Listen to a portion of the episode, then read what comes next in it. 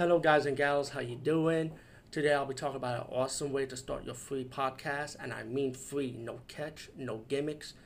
It's totally free, easy to edit, easy to record, and easy to promote and monetize your podcast. It's called Anchor.fm, and I highly recommend you, guys and gals, check it out and start your own podcast and let your voice be heard. And also, don't forget to listen to Wild Dork Podcast and tell them that I sent you and that you have it from me. So you get more people to join Anchor.fm. You will not be disappointed because they will also put your podcast in other platforms and then make it very, very much easier for you. Have a great day, everybody.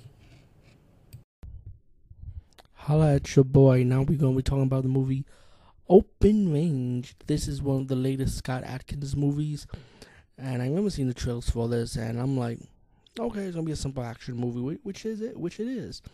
You have the beginning part of the movie. Scott Adkins save his his character save his niece from the Mexican cartel, and she was able to take her back to Arizona with his sister, because that's his niece, you know, sister's daughter, pretty much.